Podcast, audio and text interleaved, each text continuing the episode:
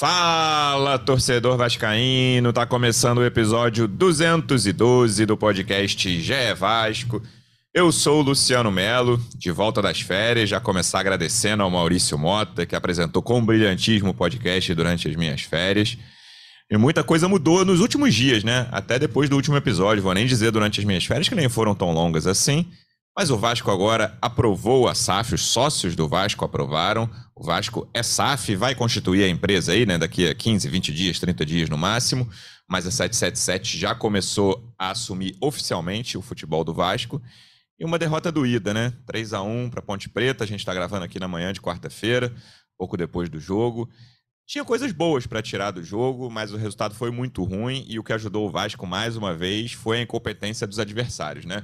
Os quatro estão ficando ali. Eu acredito até que Cruzeiro e Grêmio vão dar. O Cruzeiro já distanciou, né? Mas eu, eu acho que a tendência é o Grêmio ficar nesse patamar sozinho ali em segundo lugar, não, não se aproximar do Cruzeiro. E Bahia e Vasco ficarem embolados ali. Eu acredito nisso na, até o fim do campeonato e torcendo para ninguém chegar, né? Para ninguém embalar. E até agora ninguém tem embalado, é do quinto para baixo. O Londrina chegou a abrir o placar contra o Cruzeiro, mas o Cruzeiro virou o último gol no último lance do jogo. Também se empatou em casa com o Vila Nova, então os resultados ajudaram. Muito assunto para a gente falar dentro e fora de campo. O Vasco vive dias agitados. Estou recebendo aqui uma das repórteres que cobrem o dia a dia do Vasco no GE. Como é que você está, Emanuele Ribeiro? Seja bem-vinda. Fala, Luciano. Bem-vindo de volta das férias, torcedor vascaíno que nos acompanha. No último episódio, a gente falava sobre a possibilidade daquele jogo contra a Chapecoense ter sido o último é, sob o comando do próprio clube, né? Com o futebol sob o comando do, do próprio clube, foi o que aconteceu. A venda da SAF foi aprovada em AGE pelos sócios. Agora, esse jogo contra a Ponte Preta já aconteceu dentro de uma nova era para o Vasco, sob o comando da 777 Partners, mas ainda sem mudanças. A gente vai falar sobre isso aqui. As mudanças vão ficar para frente. Mas, Luciano, apesar da derrota do Ida que você citou, eu acho que o Vasco até teve bons momentos. Eu pensei durante um momento do jogo que o Vasco até viraria aquela partida e poderia sair de Campinas com a vitória, mas pecou na, nas chances que teve e acabou perdendo a sua primeira sob o comando do interino Emílio Faro. Acho que muita gente pensou que ia rolar a virada, talvez menos o Raniel. Acho que o Raniel não estava esperando a virada, não e não ajudou muito. Também está me recebendo por aqui, representante do Vasco no projeto A Voz da Torcida, do canal Portão 9 no YouTube. Como é que você está, João Almirante? Seja bem-vindo. Fala, Luciano. Fala, Manu. É, bem como você disse, acho que o Raniel apostou na Ponte Preta, né? Botou uma grana ali na ponte. Enfim, é, eu vejo o jogo parecido com a Manu, assim. É, até falei no meu, no meu pós-jogo que foi a incompetência do Vasco sendo castigada. Né? O Vasco não começou bem o jogo, já tomou um gol ali logo de início, numa bola parada, mas consegue chegar ao empate. E como disse o Tébaro também na análise para o GE, é, foi o primeiro jogo em que o Vasco deu a impressão de que poderia virar a partida. Né? Começou muito bem o segundo tempo, ali com o novo posicionamento do Marlon Gomes, que para mim foi o, o, melhor jogador do Vasco em campo ali pelo lado esquerdo, conseguiu algumas jogadas e o Vasco estava até num momento em que parecia que conseguiria a sua virada e aí é, não consegue, né? Foi incompetente. Tanto o Raniel, para mim, é peça-chave para explicar isso, né? Ele faz o gol de empate ali num desvio, que nem sabe se desviou nele, mas depois perde a chance de, de virar o jogo no primeiro tempo ainda. Tem um contra-ataque ali, 4 contra 1, que é uma maluquice, que é uma brincadeira, né? E a gente não consegue nem finalizar. E aí, diante de tanta incompetência, a gente acabou sendo castigado ali mais uma vez na bola parada, que era a principal jogada da ponte, a bola do Elvis. É, a marcação falha no primeiro pau, falha no meio da área, falha no segundo pau com o Edmar. A gente toma o 2 a 1 e depois toma um 3 a 1 ali em contra-ataque. E, e, bom, a gente segue aí claudicando, segue aí é, oscilando muito, sem conseguir é, retomar um caminho de, de estabilidade, de resultados consistentes e ainda assim continua a seis pontos do quinto colocado. Parece até uma bruxaria, mas é só a maior Série B de todos os tempos, Luciano Melo, em que os times ali embaixo não conseguem arrancar e o Vasco, mesmo dando mole rodada após rodada, permanece no G4. Mas aquilo que era um acesso muito bem encaminhado já vai ganhando alguns tons de drama, porque a gente vê o Vasco é, regredindo, né? A defesa, que era o esteio ali do, do primeiro turno, está sendo vazada toda hora. É, enfim, acho que ontem foi um jogo até que, que o aspecto ofensivo a gente tem coisas bacanas para destacar. A participação do Alex Teixeira, que parece que vai ajudar realmente o time, o Marlon entrando muito bem. mas a derrota é dolorida e o Vasco ainda com, com questões para resolver, né? O Emílio Faro certamente é, não, não quer continuar, ele já falou que não quer. O Vasco vai ter que inventar alguma coisa, vai ter que procurar um treinador aí no mercado. É a primeira missão já aí para o Paulo Brax. E a gente que esperava também um pouquinho mais de reforços, né? É, se falava muito, não, porque aí a 77 entra, traz um reforço e a gente embala para subir.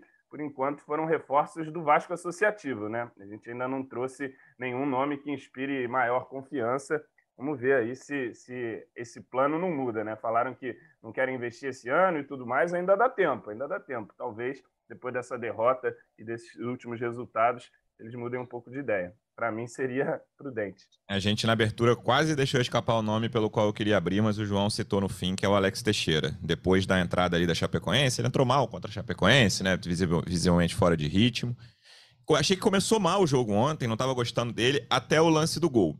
E aí, cara, acho que ele sobe muito de produção e começa a dar um indício de que é um jogador que vai ajudar demais, Manu. Mesmo se não, não sendo o Alex Teixeira do auge, acho que ninguém tá esperando isso, né? Que ele seja aquele Alex Teixeira artilheiro, que deixe todo mundo na cara do gol toda hora. Mas é um cara que em três lances por jogo, ontem isso foi muito claro, né? Deixou dois caras na cara do goleiro. Teve um chute dele perigoso que bateu no Andrei Santos. É um cara que participa muito cria muito perigo, ainda mais nesse nível de Série B tem tudo para ajudar muito o Vasco nessa reta final. É, acho que o Alex Teixeira foi uma das boas notícias dessa derrota em Campinas. No início, você disse, também acho que ele não começou bem, mas o, o Vasco... Vasco... antes da briga, ali parecia que tava com sono em campo. Assim, nove minutos, tudo bem, né? Um tempo curto, mas já tinha levado um gol, já tinha o Thiago feito boa defesa, o Thiago falhou no primeiro gol. O Vasco tava sendo atropelado dentro de campo. É, acabou que, a, que aquela confusão, a paralisação de nove minutos acabou sendo positivo para o Vasco. Depois disso, né? Já com 1 a 0 desfavorável, o time cresceu no jogo, começou a criar mais. A participação do Alex Teixeira foi muito boa e foi até uma surpresa para mim o Alex Teixeira começar como titular. Eu não esperava que o Emílio Faro fizesse isso nesse jogo de terça-feira.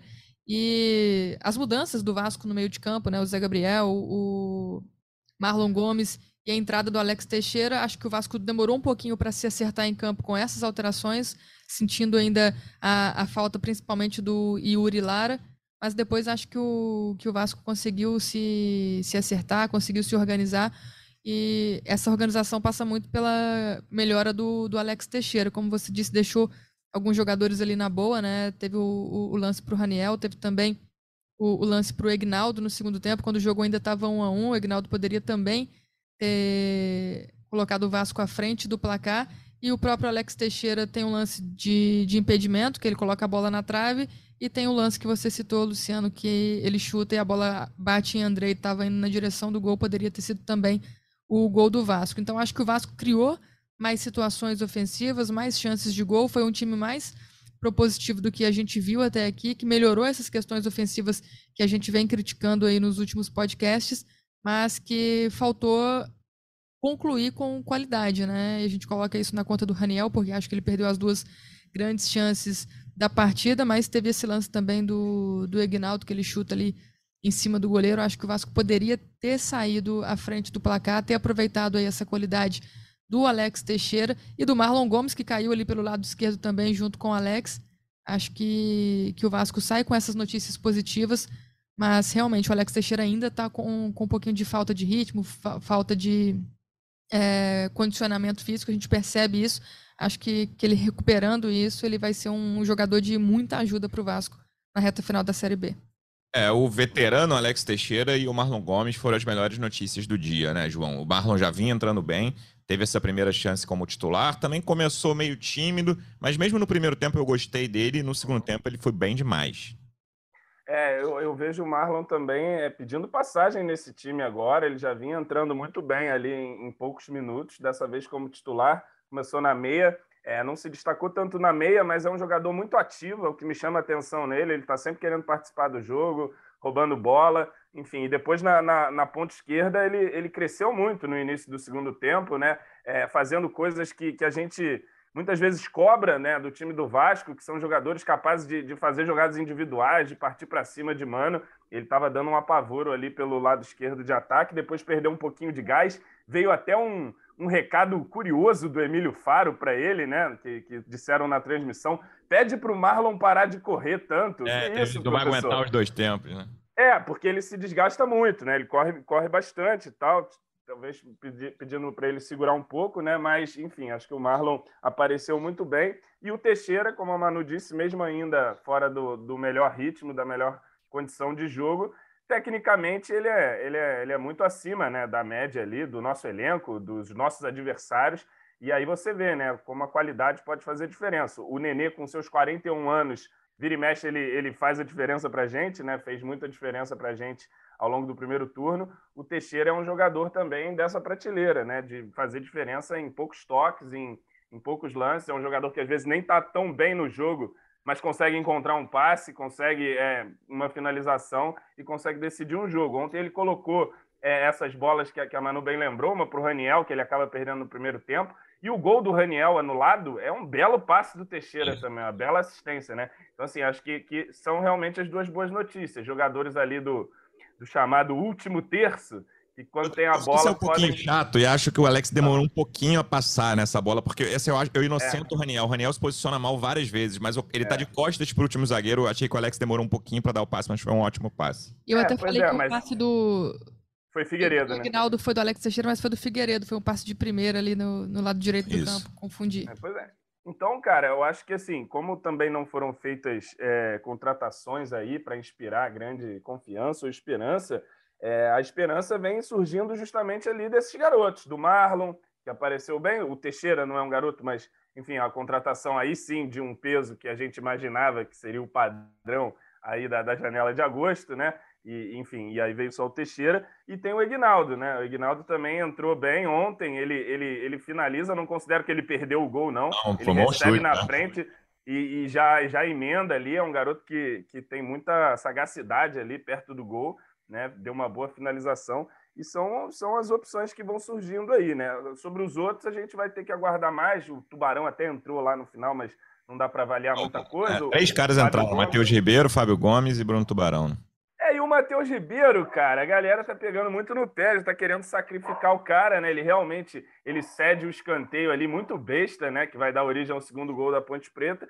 Mas até aquele momento achei que ele tinha até feito umas boas jogadas ali ofensivamente. A, a, jogada, a própria jogada que vai sair o gol do Raniel anulado, é ele que começa ali, dando um drible na lateral direita, articulando com, com Alex Teixeira, mas aí acabou ficando marcado por esse lance. É, eu achei a entrada dele necessária, porque o Léo Matos. Ele estava naqueles dias, né, cara? Impressionante é. o Léo Matos, cara.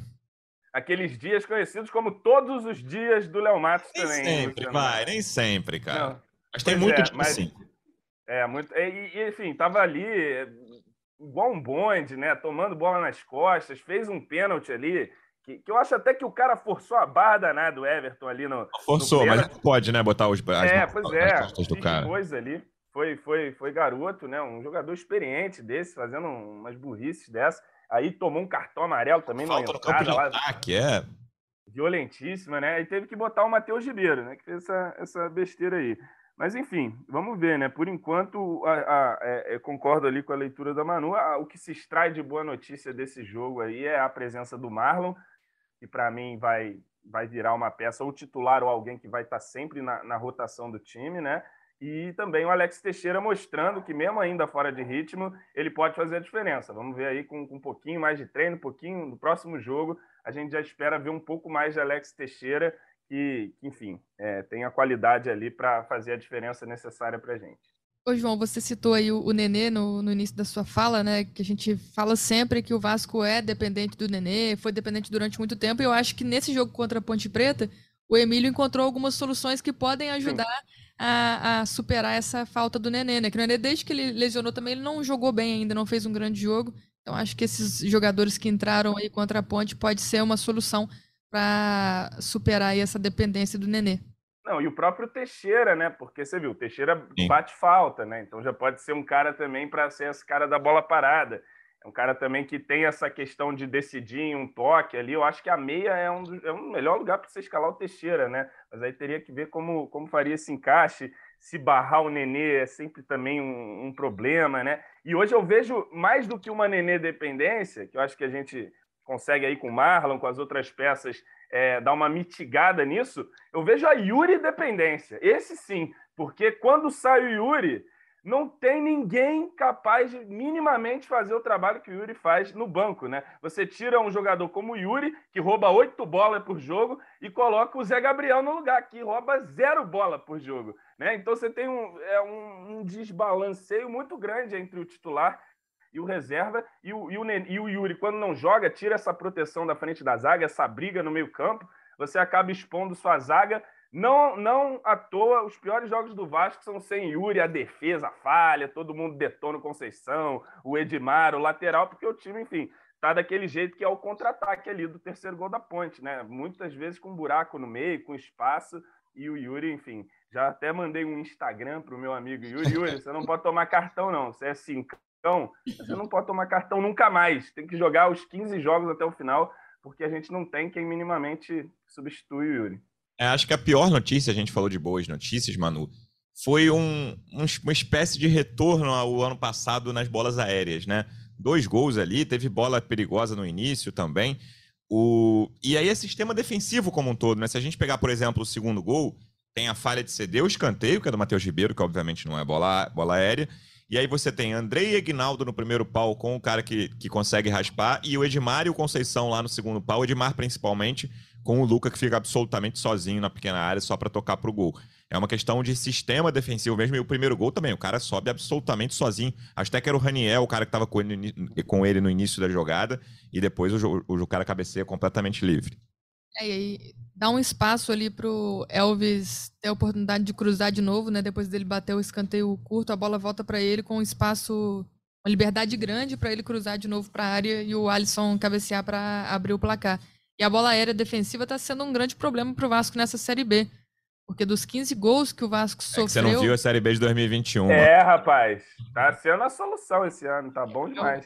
Dos 15 gols, João, que o Vasco sofreu na Série B, oito foram na, na bola aérea, né? Então. Vamos comparar depois com o ano passado, que devia ter uns 22 de bola aérea nesse momento. Não, pô, o Vasco é, tomou é um gol de bola aérea por jogo ano passado. Um por jogo. É, mas, não, mas é... tinha sido resolvido, acho, no início da Série B, mas não, agora tá, tá, voltando a, a acontecer é. e atormentar o Vasco, né? E... Contra o Novo Horizontino tomou um gol parecido até o segundo. O cara tomou. raspa no primeiro pau e o, o jogador entra Foi. depois. Não, é igualzinho. Não, e, e assim, é, é, ali uma jogada que acontece depois que o Raniel sai, né? O Raniel geralmente é esse homem Verdade, do primeiro pau que afasta, é um jogador de mais altura. Mas, meu amigo, ninguém tá aguentando mais o Raniel. Então tem que ver de repente o Fábio Gomes pode também fazer esse trabalho defensivo. Ontem até entrou ali no final. Imagina mas, o ânimo do Fábio Gomes, 3x1, 47 é. por tempo. Vai lá, Fábio Gomes, estreia pelo novo clube. Pois é, é mas vamos é, não, ver se ele ganha mais oportunidade. segundo gol, realmente foram várias é. falhas né, em sequência pro, pro Lucas chegar e, e, fazer o gol. E depois desestabilizou totalmente o Vasco, porque aí o Vasco tem que sair para buscar o, o, resultado e a Ponte Preta no. E no... os caras ainda deram sorte, né? Porque o terceiro gol contra-ataque Dois é lances de sorte. que é, o, cara, cara, vai dar cara um frente. bico na, Não, o cara dá um bico da área da Ponte Preta, a bola bate na barriga do Figueiredo, sobra limpa pro 18 armar o contra-ataque. Vai, vai. Tudo bem que é a defesa do Vasco escancarada. Aí o Nicolas vai... Depois e aí a bola bate no Conceição e sobra limpa pro cara fazer o gol, né? Ele e o goleiro. É. Também teve, teve, bem, é. teve muito azar nesse lance sorte. também. Então, nem a sorte está aqui, né? Agora, uma coisa que a gente não falou muito, vocês acharam realmente falha do Thiago Rodrigues o falha, primeiro gol? Falha, olha, ele fazia tempo que ele não falhava num gol, né? Porque as falhas dele a gente fala que é, ele tem sorte, né? Que ele não sai em gol. Eu lembro daquele pênalti no primeiro jogo que foi mais culpa do Everton, primeiro jogo do ano, que eu digo. Lá no Carioca. Caramba, isso que é rancor, hein, Luciano Melo? O Everton atrasou uma bola mal pra caramba e, e o Thiago fez o pênalti, mas normalmente eu achei falha clara, assim, pelo menos. A bola tá inteira na mão do goleiro, ele não pode botar a bola pra dentro, na minha opinião. É, eu acho que, que houve ali também uma cabeçada bem a queima-roupa também. Né? Eu acho que ele tenta até dar uma direção pra bola, acaba espalmando pra, pra dentro do gol. Ele que tinha feito a defesaça no lance anterior. Isso, logo né? antes não, precisa, falta muito bem não precisa dar direção nenhuma, João. É só que não seja pra trás, entendeu? Pode ser pro alto, é. pra frente, pro lado. Não, não quero direção, só não volta para trás. É, ontem no Portão 9 o Gustavo estava até falando que ele ficou com a impressão que o Thiago, quando a bola tá vindo, ele tá sempre muito atento para pular, né, para pegar. E às vezes ele se espantou que a bola veio em cima dele, ele estava preparado para dar um salto, fazer alguma coisa, a bola veio nele, ele acabou tomando um susto ali, mas enfim, é, o Vasco ainda conseguiu empatar, né? Acho que depois também teve as chances para É, o melhor, virar, o melhor eu... momento foi o início do segundo tempo. Manu falou aqui no início, é. né? O começo do segundo tempo foi o melhor momento do Vasco ali no jogo, criou e não estava sendo ameaçado. Ponte Preta, o melhor jogador, era um cara muito acima do peso, né? O Elvis está tá mais pesado que o Palácios, tranquilamente, assim. Tá gordo o Elvis. E deu muito trabalho ao Vasco, principalmente em bola parada, mas algum chute ou outro ali. Era um, era um Rapaz, time... se montar um time, montar um time com Pimentinha, Elvis, Neto Berola, que isso, vai apavorar o Vasco, vai perder todos os jogos se alguém montar esse time aí. Fica a dica aí para João, eu quero passar para a SAF para encerrar esse jogo, e até nem, encerrar o jogo, mas encerrar dentro de campo. Eu quero que você escale o Vasco da Gama contra o Tom Bense, sábado, 11 horas da manhã em São Januário. Lembrando, o Tom Bense é o sexto colocado no momento, confronto direto. Se o Vasco vencer, abre nove pontos em relação ao Tom Bense. Tem o Londrina ali em quinto com 33 também. 1 a 11, João, qual é a sua escalação? Bom, eu, eu, dei uma escalação ontem de madrugada, depois que acabou o programa, eu sempre vou lá para o Twitter falar alguma coisa. E, enfim, dei uma escalação lá, mas o pessoal já cornetou demais a minha escalação. Então, eu não vi, não. Normalmente eu vejo seus posts, mas eu não vi esse, não. não. Bom, é, Thiago Rodrigues no gol, né, na lateral direita. Olha, ouvinte, me desculpa, mas vai ser o Matheus Ribeiro. Por mais da cagada que ele tenha feito ali, cara, o Léo Matos acabou. Léo Matos chegou ao fim não tem condição para mim. Então, assim, vai o Matheus Ribeiro ali com, com medo, né? Enfim, a gente vai. A gente der tempo de fazer uma peneira aí essa semana para ver se arruma um lateral direito, a gente faz. Mas enquanto isso, é Matheus Ribeiro. Na zaga, eu, eu manteria que a gente tem de zaga ali. Eu vejo muita gente falando do Boza. É, não cheguei a ver todo esse jogo do Boza. Acho que é muito por conta do, da, do que vem acontecendo com a nossa zaga, né? As pessoas vão começando a, a procurar solução, mas acho que vai ser mantido Quinteiro e Conceição. Na lateral esquerda, meu Edmar está caindo em desgraça cada vez mais com a massa e tá difícil, né? Talvez o PV possa ser uma opção. Ali chegou, foi contratado para ser uma opção, pode, pode ajudar. Acho que o Edmar hoje está tá num momento ruim, realmente, então pode ser que, que venha o PV. E aí, do meio, aí, aí começa a brincadeira. E Yuri tem que jogar. Aí, aí, aí eu vou pelos que tem que jogar e vamos ver como é que o professor arruma. O Yuri tem que jogar. O Andrei tem que jogar. O Marlon Gomes tem que jogar. O Alex Teixeira tem que jogar.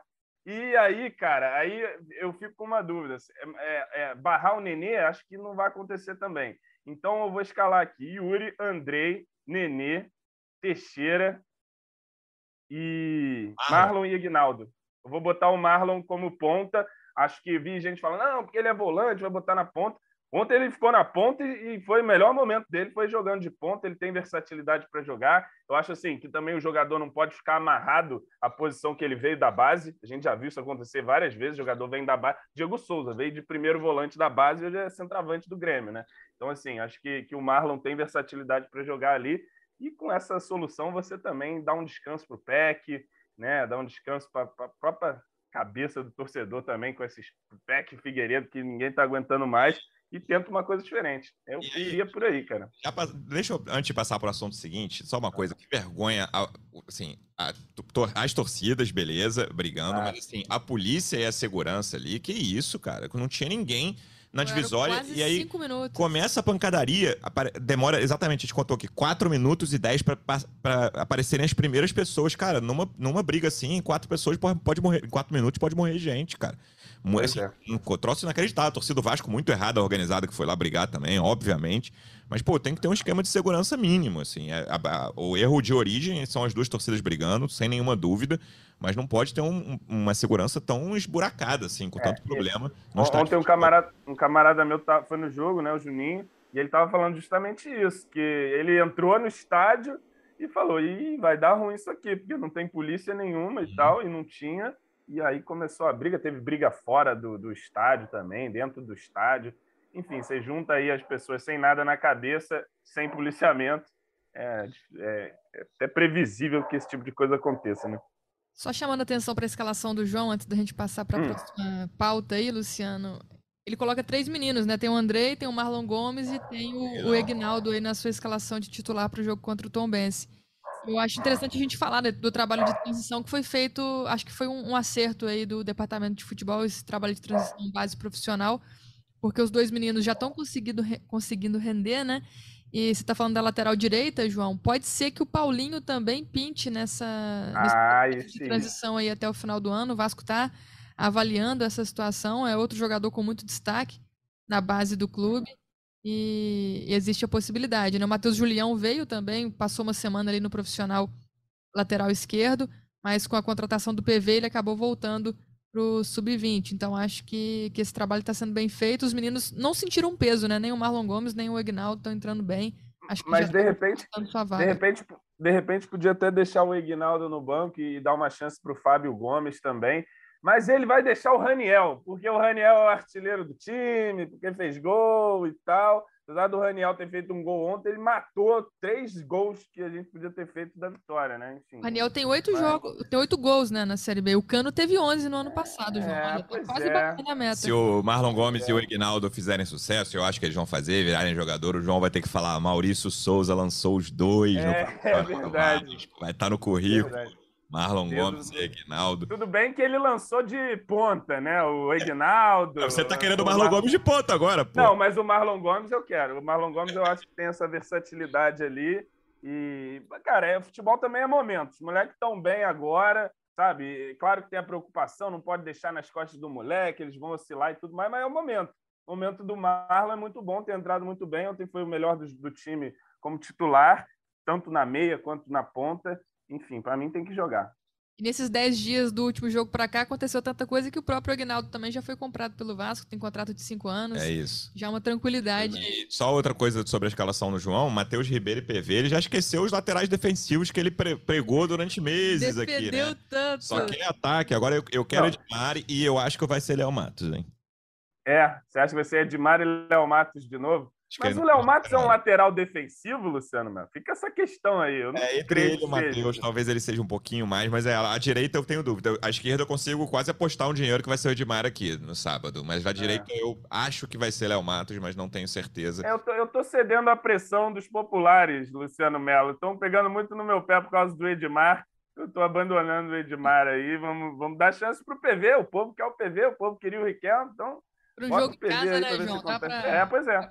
Talvez, eu vi talvez nessa circunstância na... seja, seja mais interessante, né? Eu vi bastante no Botafogo, é bom jogador, habilidoso, mas defendendo, tem problemas sérios o PV. Acho que ah, vai, vai dar problema, mas ofensivamente ele é bom jogador. É, e dependendo, né, colocando o PV com o Alex Teixeira na esquerda, aí pode dar ruim mesmo. Aí que é. Veremos. E aí, vamos para o assunto SAF, né? O assunto janela, treinador, política, tudo que envolve o que aconteceu no domingo lá na sede do Calabouço e o que vai acontecer nas próximas semanas, próximos meses, próximos anos. Primeiro na próxima semana, né? Porque na segunda-feira, dia 15, fecha a janela, que a gente falou tanto nessa janela. O Vasco agora, até agora tem uma atuação tímida, muito por causa dessa demora, né, para aprovação da SAF. O Alex Teixeira é o grande destaque dos jogadores que chegaram até agora. Botafogo viveu uma coisa parecida, né? Ali na janela, que já, já tinha sido aprovada ali, mas trouxe Klaus, Fabinho, o Erisson, que deu certo, mas agora a torcida já está irritada com ele também. Alguns nomes, Vinícius Lopes, vieram os nomes ainda baixa renda para o Botafogo, e acho que essa foi a janela do Vasco nesse sentido, assim, né? Chegaram jogadores que, com o perfil ainda do Vasco Associação, que esse era o tipo de jogador que o Vasco contratava, fora o Alex Teixeira, né? O Alex é a grande exceção nisso. E aí, Manu, qual é a expectativa nos próximos cinco dias? A gente já publicou que inicialmente não chega jogador, mas um pontinha pelo menos, Manu. O que, que você acha que vai acontecer nesses próximos cinco dias em relação à janela? O Vasco ainda observa uma possível surpresa ou vai esperar mesmo e vai com esse elenco até o fim da Série B para reforçar na janela de virada do ano? Eu acho que você pode manter aí 1% de esperança, Luciano. Esperança aumenta, é aumenta, última, aumenta né? essa porcentagem, Manu. Pelo que a gente ouviu de pessoas do clube e da própria 777, é improvável que façam novas contratações nessa janela até o dia 15 de agosto. O Vasco contratou seis reforços e serão esses seis reforços que vão completar o elenco aí para a reta final da Série B. O objetivo agora é subir, é garantir o acesso, e aí sim, depois a 777 pensa em investir, em montar um time mais forte, competitivo para o ano que vem. Então, eles acreditam que esse é o elenco ideal para o Vasco conseguir o acesso. O, o, esforço vai ter que ser feito na contratação de um treinador, né? Que o Vasco ainda está com o interino aí, Emílio Faro. Esse vai ser o primeiro trabalho aí, a primeira missão do Paulo Brax à frente do futebol do Vasco. É, então, em relação a reforço, João, Faz o seu apelo. Você quer um ponta? O que, que você quer? Ah, cara, eu queria alguém que, que chegasse na ponta ali, mais capacidade de decisão, né? Eu acho que falta muito isso isso para o Vasco, mas como a Manu disse, o que parece não, não teremos outras contratações aí. Eu acho que o elenco do Vasco, em que, em que pese aí as nossas críticas, se você parear com os outros elencos do campeonato, é para estar tá entre os quatro melhores mesmo, é para estar tá no G4, né? Chegada do Alex Teixeira no time, pelo amor de Deus, né?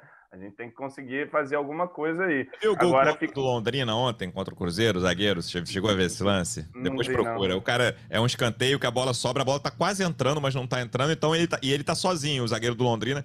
Vai dar aquela bicuda para escanteio, lateral, o que que foi? Dá uma bicuda para dentro da rede. Ai, meu Deus. Esse, esse, esse, esse é o adversário mais direto do Vasco no momento, João. É, esse, essa, essa debilidade técnica dos nossos concorrentes é o que, que traz mais esperança para a gente, né? Londrina, Tom Benz, imaginar que esses times vão vir fazendo arrancadas aí fenomenais é, ali da, da quinta, da sexta posição para entrar no G4, é difícil, né? Então, assim, mas já temos um jogo agora contra Tom Benz, que ganha áreas de, de final, né? O famoso jogo de seis pontos. Vasco, com a vitória, pode voltar a abrir nove pontos mesmo tendo perdido aí, ganhando três jogos nas últimas dez rodadas, se vence a Tom Benz, de repente termina a rodada nove pontos de novo, uma gordura ali um pouco mais interessante dentro do G4. Agora, é, é voltando na questão dos reforços, é, cara, acho que, que tudo que, que, puder trazer de bom jogador aí é, para melhorar o, o, nível do time, é, é a gente aceita. É, tinha-se essa expectativa, eu lembro que no começo do ano a gente conversou até com o Osório aqui, foi com o Osório que a gente fez uma entrevista que, disse, que ele chegou a dizer que não, que ali depois, a partir da entrada da SAF, pode ficar tranquilo com o ano, que está resolvido, vai, vai, vir ali jogadores, e, e, não, não vieram, né? Esse é o caso. Vieram jogadores aí de apostas e tal, que, que não inspiram tanta confiança. Eu creio que um, pelo menos mais um nome assim, com um gabarito ali, podia chegar nesse time do Vasco para ajudar, é, mas ao que tudo indica, não virá. E aí fica a questão do treinador, né? Já, a gente já o Emílio Faro já deixou bem claro já há bastante tempo que ele não quer ser efetivado no cargo, né? E, acho que ele se ele ficaria mantido no cargo caso o Vasco tivesse conseguindo aí o resultado, né? Tivesse vencido a Ponte, a Chapa em casa, vencido a Ponte ontem, beleza. E vamos tocando o Emílio Faro, que eu acho que era até o que eles queriam de fato, né? E tocando o barco aí, encaminhando o acesso, depois já fazer uma contratação para 2023. Mas do jeito que tá, vão ter que se mexer antes e, e, vamos ver como, como o Paulo Brax, aí, o novo departamento do futebol do Vasco, se mexe e acho que a contratação vai indicar, né? Se é um curto prazo, se já é alguma coisa pensando em longo prazo. Apesar da grana que a gente tem é, agora, né? Ainda é uma situação difícil, porque falta pouco tempo de, de ano, né? E aí você vai procurar um treinador para quê? Para oferecer um contrato até o fim do ano, para já pensar em 2023. Então não é tão simples assim, né? Tem muitos profissionais aí no mercado que, por exemplo, acho que não aceitariam pegar, ah, pegar só até o fim do ano. Então, isso é um, um abacaxi grande aí para o departamento de futebol do Vasco descascar. Mas acho que tem que ir atrás do treinador e espero que essa semana a gente já comece a ter algumas definições nesse sentido. É, eu acho que em relação a reforço, o que você falou, eu queria alguém que não fosse aposta nesse momento, sabe? Que chegasse é. mesmo de curto prazo, um cara de destaque de Série A, mas um time ruim da Série A, sei lá, que não brigue pelo título. Por exemplo, eu tava num grupo dia desse na segunda-feira, vários nomes, vários nomes, um que sugeriram que eu achei que fazia sentido, que não é um cara assim, é, olha Vina do Ceará. É um cara que vai custar, sei lá, não é um cara novo, vai custar 10 milhões de reais, de reais, né? Sei lá, por aí, é um destaque do Ceará, o Ceará tem algum dinheiro, e o cara pode chegar e resolver. Aí outro nome, esse é polêmico, eu quero saber o que o João acha, mas não é para esse ano. Um amigo meu vascaíno falou assim, ó, para mim a primeira medida da SAF isso era antes do jogo do Flamengo. Anunciava um pré-contrato com o Vitinho pro ano que vem de graça. Ele já pode sair de graça do Flamengo, o contrato dele acaba no fim do ano. Que aí já cria uma kizumba lá antes do jogo contra o Corinthians. o que você acha disso, João? É, eu, eu, cara, eu acho que o Vitinho tinha muita vaga aqui no Vasco, né? Ele tá sempre criticado lá, detonado. Não sei como é que é o nível dele de comprometimento, agora de bola, né? Acho que não tem muita discussão. O Vitinho é, aqui no Vasco teria vaga e, bom, acho que a gente ia até cantar a música pro Vitinho, ia ser uma festa pro Vitinho aqui em São Januário. Ainda mais chegar. Só deixando claro que esses dois nomes, Vina e Vitinho, saíram no... agora, né? Sabe, não tem nenhuma informação em relação a isso, tá? É, não, não, não. É, mas, cara, é, é uma situação, até comentei, né? A gente, pô, ganhando na Mega Sena e tem que continuar acordando segunda-feira para trabalhar. Tá muito esquisito essa situação do Vasco aí, de, de rico, mas com um time pobre ainda. E, bom, a gente fica aí com, com o prêmio da Mega, mas sem poder tirar no caixa, sem poder sacar o prêmio. E o que a gente saca não pode comprar ninguém também, porque os caras não vão comprar nada. Então, é, é, enfim, confiar aí também nesse elenco, confiar na ruindade dos adversários e, cara, continuar fazendo o dever de casa, porque embora a gente é, tenha perdido o rendimento aí, se o Vasco mantiver uma consistência de bons resultados dentro de casa, tudo bem que empatou com o Ituano e Chape recentemente, uhum. É, um problema, mas bem, se as babas que a gente vai pegar aí no meio do caminho em casa já praticamente garante o acesso do Vasco. Tem que fazer o dever de casa, a começar por sábado, né? Que é, que é, que é assim, que além de nos trazer os três pontos a vitória, você tira três pontos e tira a confiança de um potencial concorrente ali, que é a Tombense. Então é, é lotar São Januário, a torcida já, isso vai estar tá garantido, né? Ingressos, né? Estaremos lá em São Januário, partir para cima da Tombense e vencer isso aí, nem que seja de 1 a 0 porque precisamos voltar aí para o caminho das vitórias. Manu, o que, que você imagina de perfil de treinador? É o perfil de um treinador que vai seguir para o ano que vem. Acredito que é isso que a 777 vai buscar. Foi assim que, que aconteceu no primeiro contato que eles fizeram com o Odair Helman, que acabou declinando, né? não aceitou para uhum. ficar fora do país. É esse tipo de treinador que o, o Paulo Brax deve buscar. Ele chegou ao Rio de Janeiro ontem, dois dias depois da aprovação da venda da SAF. Vai ser apresentado agora numa entrevista coletiva, o diretor esportivo da, da SAF do Vasco. E já começa o dia a dia ali no CT Moacir Barbosa, mas ele já vem trabalhando aí nos últimos dias em busca do treinador a 777 também deixou rolar ali o Emílio Faro por um tempo, até em consenso com o Vasco, mas como o João disse, depois desses dois resultados e também com é, o conhecimento de que o Emílio não quer continuar, fica difícil mantê-lo. Então a 777 entende que a troca de treinador vai ser mesmo a sua, sua primeira missão à frente do futebol do Vasco. E outra missão vai ser depois a, a renovação com o Andrei, que é uma joia que tem contrato até agosto do ano que vem pode sair de graça no início de 2023. A 777, obviamente, não vai deixar isso acontecer. Então, são, são dois primeiros trabalhos aí para 777 para o Vasco conseguir o acesso tranquilamente. Depois, aí no final do ano, a empresa gastar o resto da grana. Luciano já pensando no, no ano que vem. Mas um, um treinador da, de prateleira mais acima do que a gente eu, viu no Vasco. Eu vi, eu vi falarem de El Loco Bielsa e vi. O Bielsa foi realmente oferecido. Aí, tá vendo? oferecido, mas é, ainda não houve o conheço... início de negociação, assim. É porque vários nomes chegam ao Vasco todos os dias, né? Então isso Será que o Bielsa sabe que o empresário dele ofereceu ao Vasco? Será que ele tá ciente disso? Eu fiquei pensando nisso quando eu vi, cara. Será que o Bielsa viu um jogo do Vasco nos últimos 10 anos? não, mas ele é maluco. Se ele, se ele acertar, que eu duvido muito, ele vai ver todos os jogos em 15 anos antes de assumir. Vai, em 5 dias ele não vai dormir nenhum minuto. Ele é, com esse negócio ele é impressionante, cara. É um cara que estuda profundamente, mas ah, enfim, não acredito nesse nome de jeito algum. Mas, e... esse, mas aí, ô Luciano Melo, se ele estudar muito, ele não vai vir, pô. É, mas mais é. ou menos só, pô. Não, se ele estudar um pouco, ele já percebe, né, cara? Não precisa é. estudar muito, não, pô. É, Pega os jogos desse ano, do ano passado, aí ele vai ver, caraca, onde é que eu tô me metendo? É bom que ele estude muito história do Vasco, conheça, que aí ele vai, é, não, é. vou lá, vou levantar... Se apaixonar os... pelo clube, para levantar o clube, essa é uma missão pessoal ali dele. Ele, ele tem essa coisa de ligação com os clubes e tal, mas, enfim, não acredito que vai ser, mas eu estou bem curioso para saber esse primeiro nome, né? Vai ser, a gente tá conhecendo, a gente viu o Paulo Brax, aí eu quero entrar nesse, nesse tema contigo de novo, Manu, em relação ao Luiz Melo, né? Ao CEO, que foi um tema, o João até postou um dia desse, tipo, 24 horas já tem a primeira crise da SAF do Vasco. Esse, Esse Luiz Melo, ele joga de lateral direito. Exatamente, é ele pode ajudar. É, é bom na bola aérea, né? É. Ele pode ajudar. Então, como é que foi essa questão, Manu? E aí, é, me parece, eu fiquei, assim, já dando a minha opinião em relação a isso. Ah, o, o, os vices e outros caras ali tiveram várias chances de romper com o Salgado ou fazer reclamações mais duras. E eles vão fazer por causa de uma decisão da 777. Eu não tô falando que eles vão romper, né? Mas estão ameaçando, fazendo reuniões e tal. Isso eu não entendi, sinceramente. Assim, eu, eu não gosto da escolha do Luiz Melo. É, acho que tem questões. É, não, não, não acho que ele tenha feito um grande trabalho no Vasco até agora. Não, não tem muita coisa para mostrar em relação, por exemplo, quando ele deu entrevista aqui no podcast sobre fluxo de caixa. O fluxo de caixa foi resolvido com a 777, né? E era um desafio dele como CEO, claro que não é dele sozinho, tem todo o departamento financeiro ali. O Vasco estava atrasando o salário. Até o, aquele primeiro empréstimo ponte da 777, o Vasco era um clube em atraso de salários. Então, é, como é que foi isso ali? Como está essa movimentação ainda dos vices com o Salgado e com a 777 sobre essa escolha do Luiz Melo?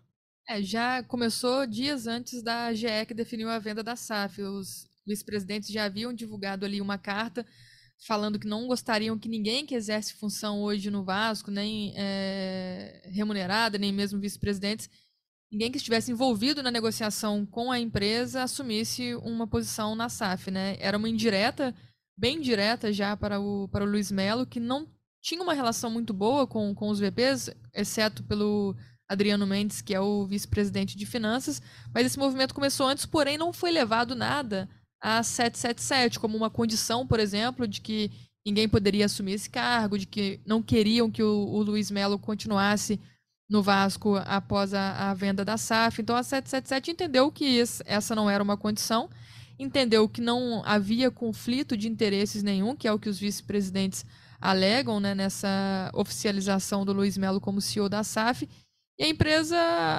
assumiu, agora ela que toma as decisões e vê que, que o Vasco não tem nenhum poder de decisão mais. Então não vai levar em consideração essa manifestação, essa insatisfação dos vice-presidentes. A empresa está convicta no, na contratação, na oficialização do Luiz Melo. Inclusive, ele esteve em Campinas para essa partida contra a Ponte Preta. Agora vai estar tá mais no dia a dia do futebol, né? Que é o que a, a 777 vai comandar no Vasco.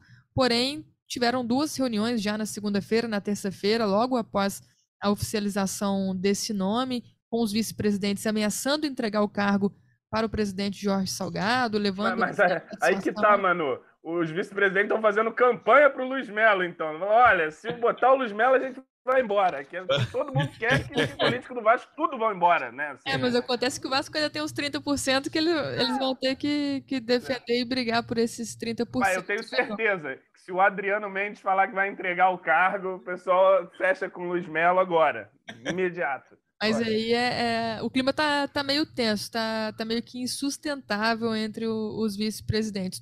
Eu não sei se foi você que escreveu a matéria, mas, não, é, mas eu vi ali a, a matéria do GE Falou que o Salgado foi pego de surpresa também com, com o Luiz Melo. É, o Salgado, na... na verdade, ele, ele foi é, comunicado horas antes do anúncio oficial. Ele sabia.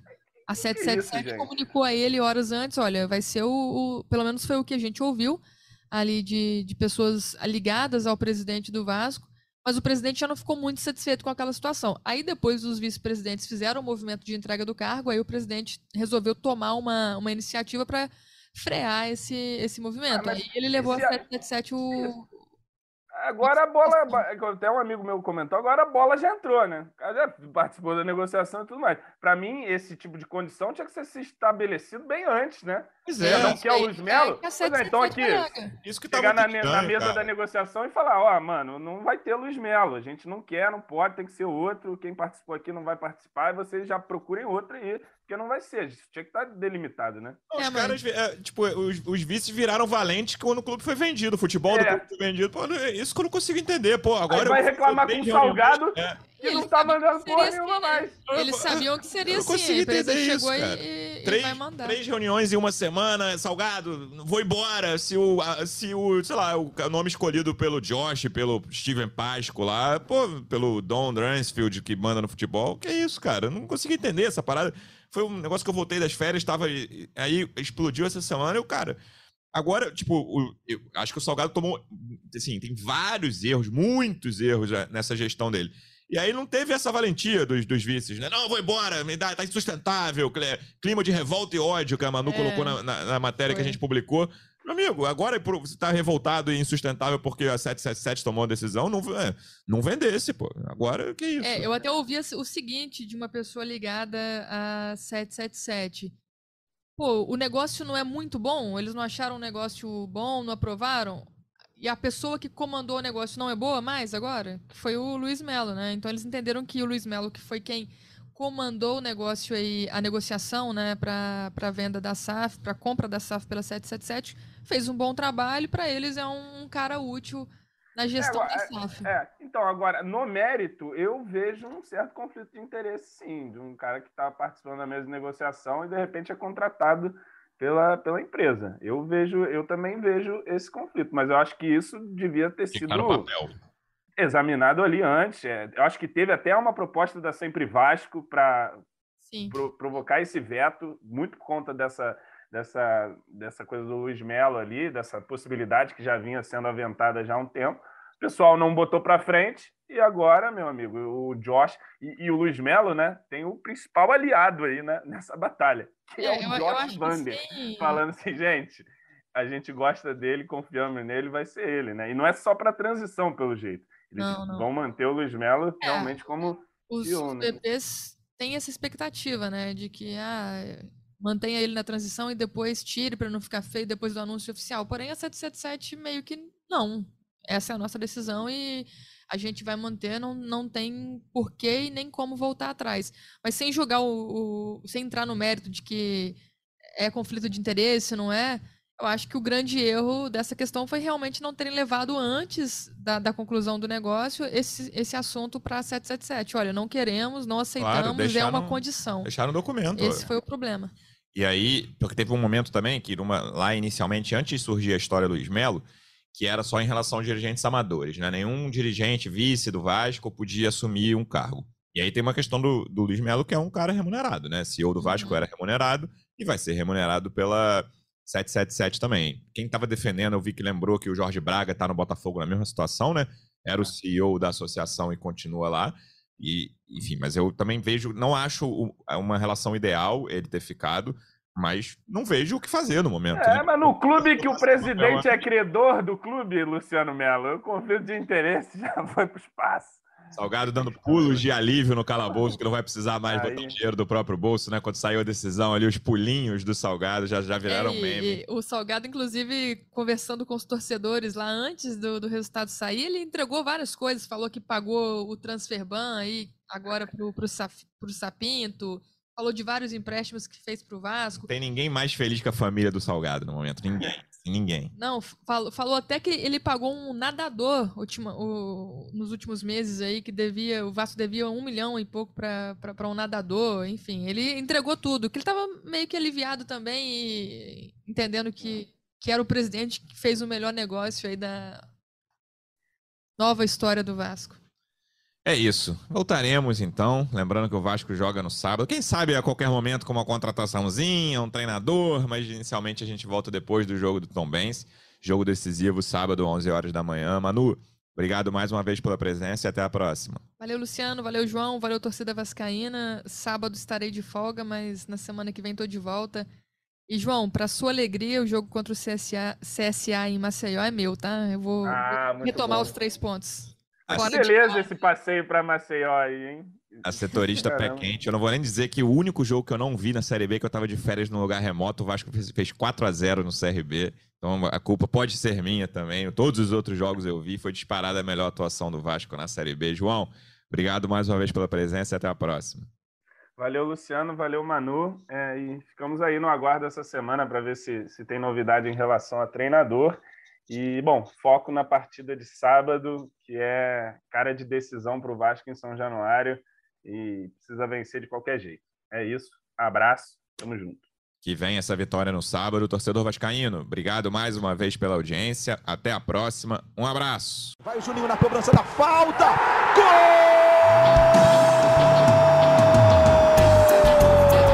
Sabe de quem? Do Vasco! Vascão da Gama, do Gigante da Colina. É o GE Vasco.